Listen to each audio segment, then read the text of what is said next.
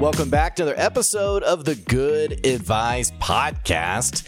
Hey, I hope you're doing well today. I hope the boxes are getting checked. Things are going well. Things are pinging for you today. You know, we all have those high moments in our business and, you know, sometimes those not so high moments.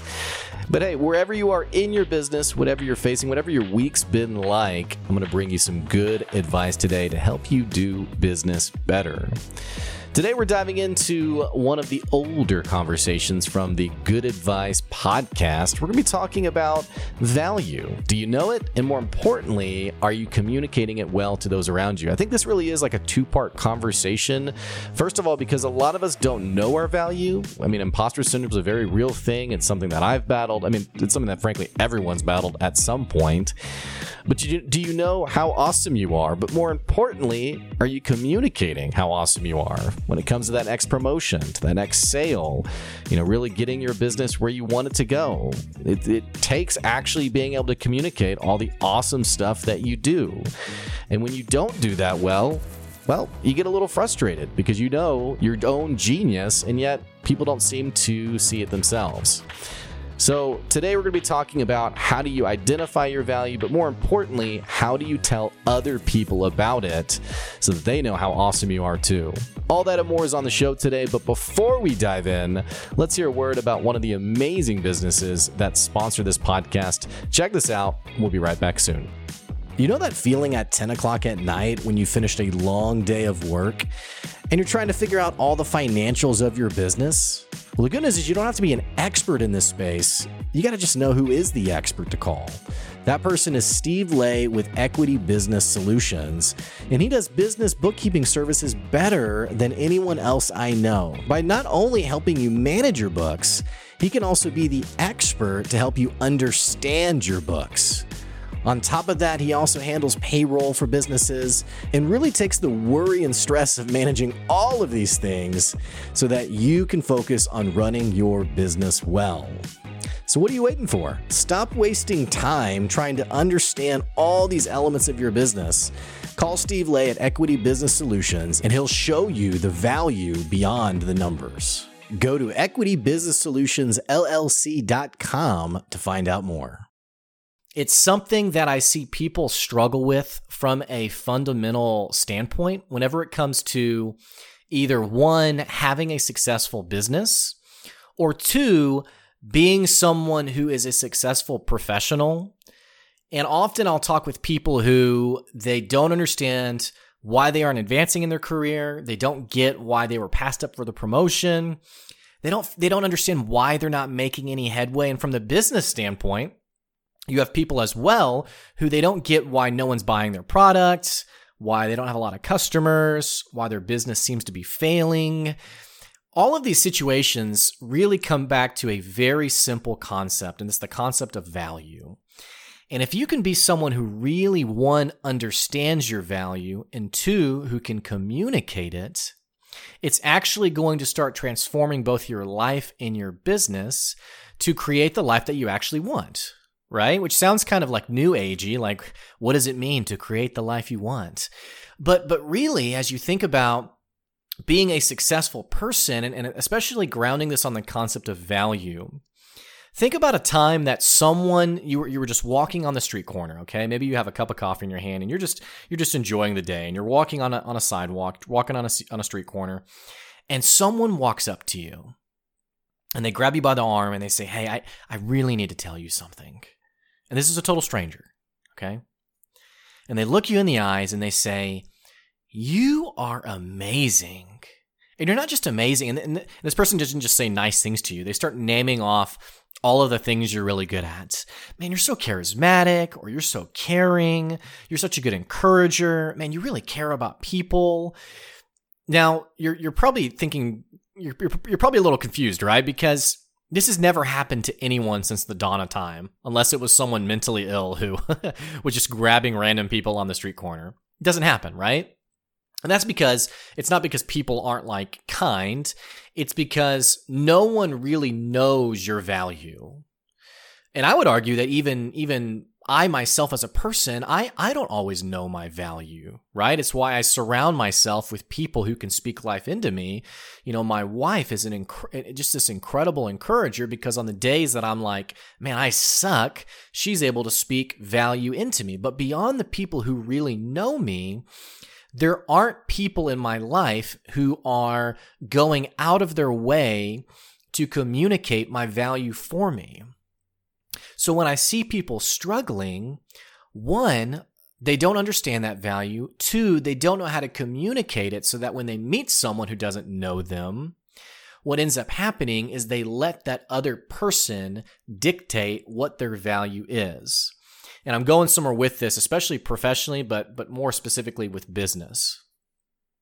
In life in general, I've realized that people always give you value, right? It's like, if you think about, we know this from just like the most basic concept of friendship. When you think about the concept of best friend, or maybe you're a girl and you have, you know, your BFFFFs, right? I mean, you have your BFF, then you have your BFFFF, and, you know, you have like the layers or the tiers of friendship, right?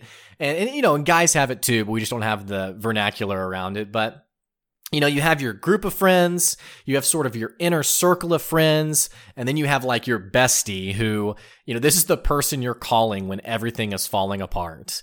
You know, my wife, for example, she has a friend on, or a relative on Marco Polo, which is like this video messaging app.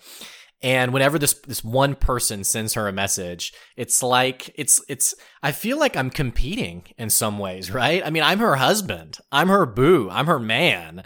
And yet she doesn't get as excited when I send her a text than when this bestie friend sends her a text or sends her a video message or what have you. So we all understand that we have different levels of value on the people who are in our lives.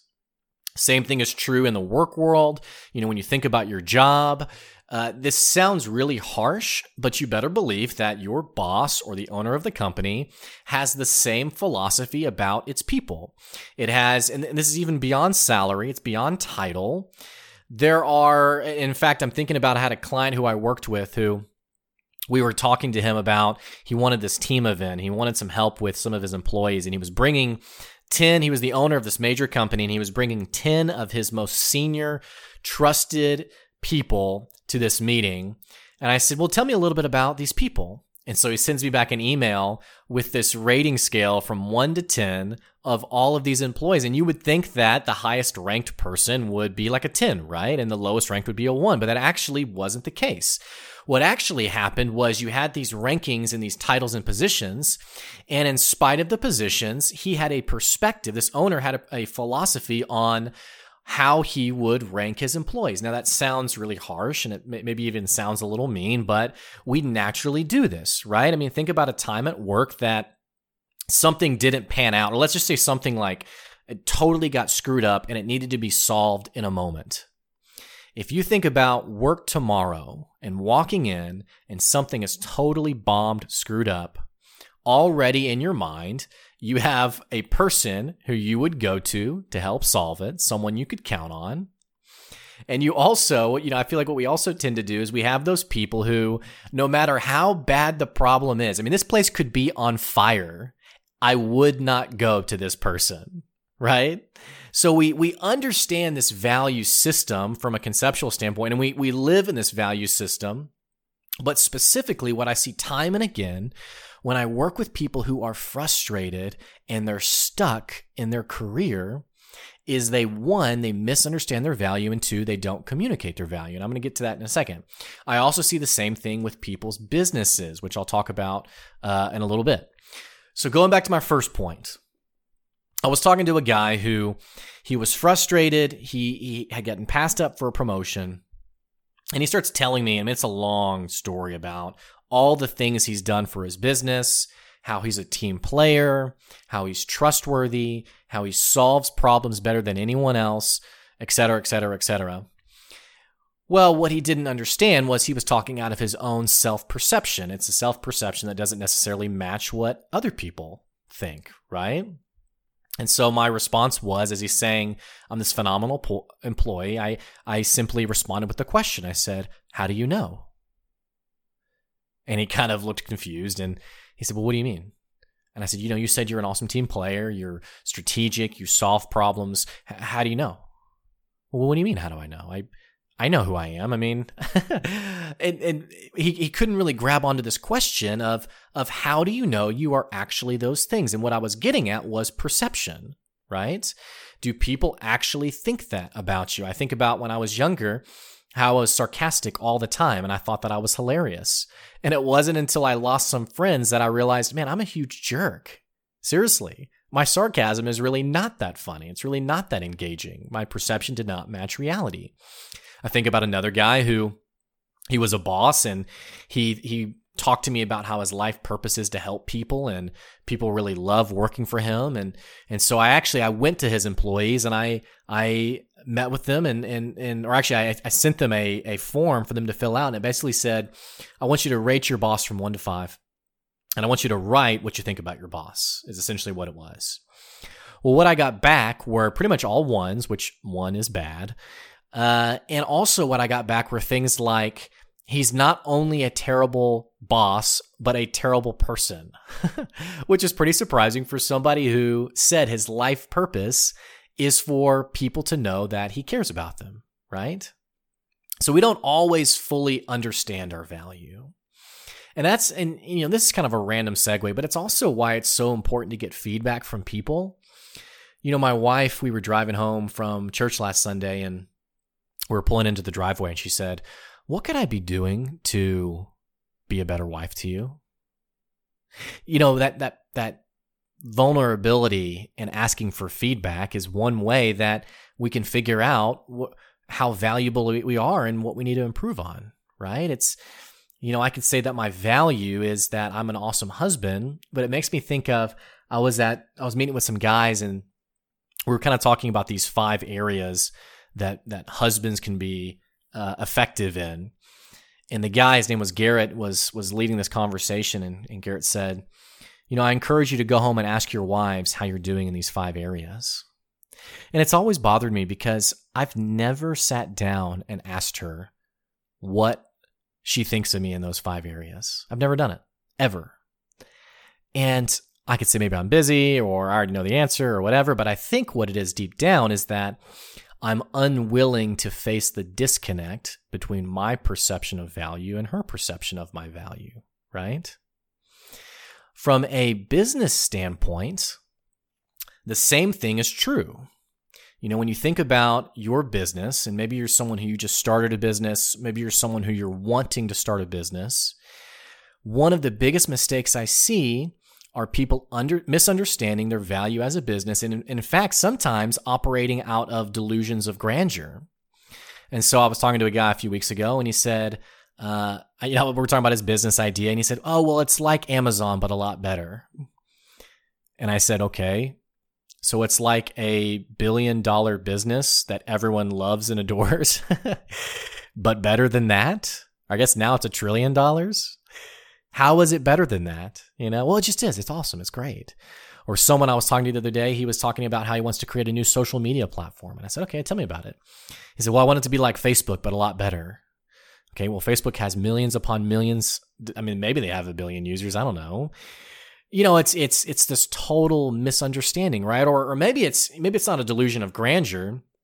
Often what I see with businesses is that people think that what they're offering is actually valuable when really it's not. So for example, I was talking to a guy who, he has a design agency. So what they do is they essentially, a person would come to them because they want something designed. Like, I need a logo, or I need this, I need a business card, or I need so it's all design related stuff. And I said, okay, tell me more about what you're offering. And he said, well, what sets me apart from all of my competitors is that I offer 30 designs a month when people are members with me, whereas everyone else does 20 designs a month. Now think about what could be an issue here.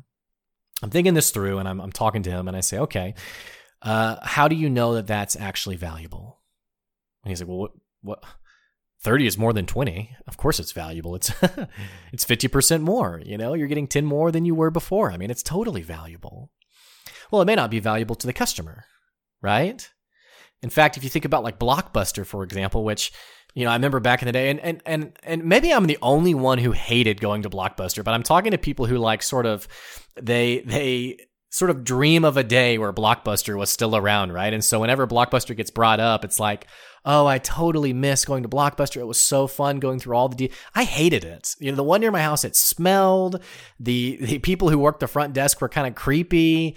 I always felt just like, I just want to get in here and get out of here. And also there was also like this overwhelming shame and guilt for the fact that I had late fees. And so it was like, am I going to be able to check this out without them saying something? Or, you know, I have I have 5 siblings. And so there's 8 of us total when you count my parents. And I was thinking at sometimes, you know, who in my family could I blame to convince this person to let me check out this movie, right? And so I'd be like, oh, that's my brother. You know, hey, he's off to war, so he can't. You're just going to have to track him down. I don't know. Well, so Blockbuster, when you think about this perspective of value offering and misunderstanding your value, this is literally the epitome of why Blockbuster failed. You know, when Blockbuster was doing market research and they were trying to determine how they can grow and do better, they essentially felt like people love coming to our stores. They love the sort of coincidence of running into their neighbors, right? It's like you're at the checkout line and your neighbor walks in and it's like, oh my gosh, hey, I haven't seen you since yesterday. And so they were saying people love the feeling of seeing people they know. You know, they love the feel and smell of this plastic DVD container, or, you know, way back in the day, what really had a smell were the VHS containers. They love these things. Well, what was really interesting was this company came along and they said, we think people like being able to sit in their pajamas and watch whatever they want from their couch. We think people like just signing up online and getting in the mail exactly whatever they've ever wanted. And we think that they would enjoy having it for as long as you want, right? Because think about it, with Netflix, when it first started, you could order something and you could keep it as long as you want. You just couldn't get anything new until you returned it, which went against Blockbuster's basic money-making model, was that it was something like, I don't know, 10 to 30%, who knows. A chunk of their revenue came from late fees, right? Also, when Netflix was first getting started, there was an offer for Blockbuster to actually buy them out. Well, as you know, the story goes, Blockbuster said, no, we don't think people really want that. We're going to pass. Sorry, we don't think you're going to make it. And surprisingly enough, we have Netflix as this major mogul. You know, it's almost like an assumed membership, like Amazon, right? It's like, who doesn't have an Amazon account, right? And then Blockbuster, I think I saw like the last store closed last year or something. This store was like a total titan. You know, another example, Kodak. Kodak had actually had digital photography as a technology. They had it developed internally. I mean, imagine this boardroom where someone walks in. I just envision like a scientist walking in and saying, you know, hey, we've created this thing where you can actually save pictures to a disk instead of having the handheld, you know, printout photography. And some executives said, nah, people don't really like that. They don't really want that. What people value is, think about way back in the day where you would take the picture with the Kodak camera and it would make the, you know, the sound as it's feeding out. You know, some of you can probably hear it in your head right now. But as the photograph slides out of the feeder and you have to, you know, you hold it between your thumb and your pointer finger and you kind of whip it around in the air to get it to develop. And then finally the picture is there, right? Well, so Kodak was thinking people love that. People really value that. And so what they did with the digital technology is they basically vaulted it. They basically said, no one really wants that. No one's really going to like that. Let's put it away. We don't need to care about it. You know, forget about it. And as we know, Kodak pretty much sabotaged their entire business. I mean, they were sort of analogous with photography, and now they have no presence at all, right? And so it's just interesting when people totally don't understand their value, both from a professional standpoint and from a business standpoint, which is, it's so shocking to me, right? It's why wouldn't you spend all of your time and energy getting as clear a picture as possible as you can of your value? Now, beyond this, sometimes I run into people who they do understand their value. They know it. They know that what they're good at. They know what they bring to the table, or maybe from a business standpoint, they know that what they're offering is valuable. They've verified it, whatever, but they're just really bad at communicating it. And I was talking to a woman who she was essentially in her job, she was promised something like a 10% raise, or maybe it was a 20% raise. It was something insane. If her company went from like 400 grand to 800 grand. And so, she busted her butt and the company worked really hard. Well, the company didn't go from 400 grand to 800 grand. It went from 400 grand to something like $2 million. I mean, way over the 800 grand. And so we're talking and I said, okay, wow. So did you get the raise? No, I didn't get the raise. Well, what do you mean you didn't get the raise? I thought that that was the agreement, was you would get the 20% or you get whatever the percent was if you guys went and hit this revenue. She's like, yeah, we did, but they said they want to reinvest it in the company and I don't want to be that person who seems greedy and yada, yada, yada. And then actually it makes me think about another person who she was telling me that anytime she would bring in a client, she would bring in a new lead for the company that she's supposed to get a percent commission off of it. And she had just recently brought in this new client and the boss hadn't given her their commission. And just like this person with the raise, the conversation was, did you ask for the commission? And in both situations, both people said, no, I didn't. I didn't do it. Right? And I think it's because we as people sometimes were really cognizant of not wanting to be greedy, not wanting to be self-serving. In fact, it's something like 70% of people, what they talk about and think about is the good of the team and the good of the business. And yet what most people need is individual recognition, compensation, whatever. But we're not always likely to actually push for that. Otherwise, like I said, you come across as self-serving, greedy, selfish, whatever. But here's the problem with both of those situations is that just like I mentioned at the start of this podcast episode, no one is going to come up to you and say, wow, you are so valuable. In fact, no one is going to care about your career as much as you do, which is why it's so interesting to me that I see people who they pass up the opportunity to talk about the promotion. They pass up the opportunity to talk about the raise because in their mind, they're waiting for the boss to say, okay, now it's time. Now you're worth it. What's so interesting to me is that just like we operate in good faith for the benefit of our company, we assume that other people will operate in good faith to us, right? If I do good for you, you will do good for me. Unfortunately, it doesn't play out that way, so why not? Is it because that most people are manipulative or self-serving or selfish? I don't think so. I think it's because a company in general is so complicated and so complex. There just really isn't a lot of mental energy that can be devoted to each employee specifically. I think about myself, for example, this company that I left about a month ago, really phenomenal people, really great people. These are people who, don't have a dishonest bone in their body. But at the end of the day, my CEO is focused on running a $1 million business. She's not necessarily focused on the benefits of one employee. Right? Now, there's some times that she may think about it and how are my people doing and how can I take care of them? But think about all the millions of things that one person is having to think about in terms of running a business on top of just managing their own life, right? And it's why I really love the expression, the squeaky wheel gets the grease, right? Because that person is essentially asserting their value so that people can understand it. Here's what I mean by that.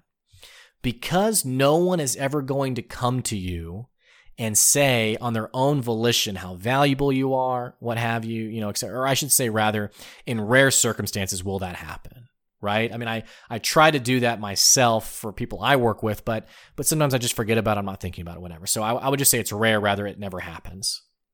But because it's rare, you as a person have to be constantly asserting your value to the people you work with, right? So what it could look like is, you know, you get on the subject of a raise, right?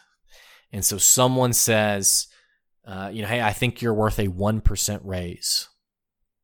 Well, maybe looking at all the metrics for the year, you exceeded expectations and you went above and beyond. And so maybe rather than saying, okay, yeah, you know, and letting them dictate your value, maybe the response is, hey, we went from 400,000 to 2 million. I think it's time that I'm owed that 20% raise. Or, hey, I brought in this client. We talked about a 15% commission. I think I'm owed that. Am I not, right? Am I? And the way I've always approached it is help me understand if I'm not. Because again, you have to think about it from the perspective of, do you really understand your value, and then can you articulate it? So sometimes in those conversations of value, I think about, for example, when I was a server at a restaurant, I was working the to-go area, and the to-go person is supposed to get something like 10% of the ticket amount. Well, I had brought this woman in, and she was looking for some to-go help. She was looking for catering for this big event. I got her all taken care of, and I had to leave my shift. And the person who took over is the one who actually packaged up all the to-go stuff, who actually made sure all the food was there, who actually delivered it to her. Well, so when it came down to the 10% went to him. And I remember going to my boss and saying, this is so unfair. I'm the one who acquired that client. I'm the one who got that person's business. Why am I not getting the 10%? And he said, well, it's because Jacob over here is the one who did all the work. He's the one who actually delivered it, who put it together. I mean, this person was sweating through his shirt, getting it over to this event. I think that person's worth the 10%. And I thought about it and thought, you know what? You're right. See, even when I was articulating my value, I didn't fully understand what my value really was, right? But having said that, what I see more often is people who they do know their value and they just say nothing, right? For the sake of your career, for the sake of your family, what have you, you have to assert and fight for your value. You have to. You can't be a martyr for your company. You can't be sacrificial. That sounds so self-serving, but at the end of the day, 10 years from now, your company will have no idea the things that you didn't speak up for. They won't think about that. No one will know it except for you. And in the meantime, what I see is that people who they're being a martyr for their company because they think they're doing the right thing. The bottom line is no one will care more about your career than you, and no one's going to put your salary above their own. Right? So you have to assert yourself. You have to assert your value. I was working with a major marketing firm, and this guy was, he was a little older. He was in his 40s or 50s. And at the time, I think I was like 26 or 27 years old. And we were talking about working with his team, and he said, you know, he kind of looked at me pretty judgingly because I was young, and he was kind of like, oh, what's your story, or how can you help? And in that moment, I realized I had an opportunity to either, you know, sort of try to be humble and let this person sort of determine, you know, oh, well, you're a dumb millennial. What do you know? Not that he would ever say that, but I had a choice to either let this person determine what my value was, or in return to assert my value to him. And so there are times when it's appropriate to really assert that value, right? And so I looked at him and said, you know, this is who I am. This is how I can solve your problem. And sure enough, I got his work. I got his contract, and I got even more follow-up work from him. I even think about times when people are in job interviews and they talk about, you know, someone asks them, you know, what did you do here? Or how are you a team player? And they try to be super humble. And now you have the expression of, you know, that's the one time you brag on yourself. And the reason it's so true is because, again, that is a time that you have to assert your value, right? From a business standpoint, it gets even more complicated. I was talking with a woman in marketing, and she was saying that one of her biggest issues in helping clients is that someone will come to her and say, well, I mean, how do I prove to someone I'm actually worthy of their business? Or how do I How, you know, who am I to say that I deserve their business? And it's like, it's messed up from the get-go, right? Because no customer is going to tell you that. No one's going to feel sorry for you and say, you know what, you're right. I should give you my money.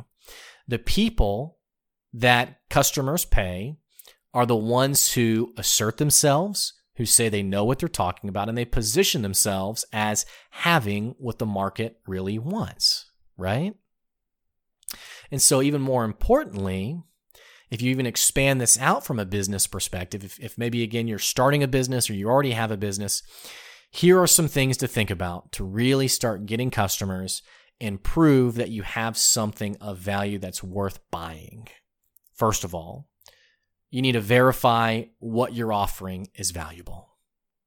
Okay, well, I want to have a bakery. Great. How is it different from every other bakery that's in the world or in your area or in your state, what have you? Why would I buy from you as opposed to someone else? Now, the answer is because you offer something valuable over someone else. So is it skill? Is it design? Is it customer service? Is it ease of sale? You know, this other client, I have to do like a 2-hour call, but with you, I talk to you for 1 minute and you got it and it's perfect and it's exactly what I want. You know, what are the things that actually separate you from your competitors in a way that makes you valuable? The second thing is what you value simple and easy to understand, right? This applies for the team you work on. You know, when you think about your towering strengths, what do you bring to the team? What do you bring to the table? But also from a market standpoint, simply what does your company do? I put a picture on Instagram the other day of Heinz yellow mustard. The bottle, literally all it says is yellow mustard. There's no complexity beyond that. This is the most amazing taste in your mouth. This is the most incredible condiment you could ever put on your sandwich. There's no fluff at all whatsoever. It's a very simple explanation of this is what we do. This is what it is.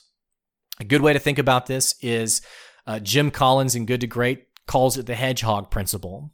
And he talks about how a hedgehog is good at one thing. And if you've ever played the game Sonic, you know it balls up with its spikes.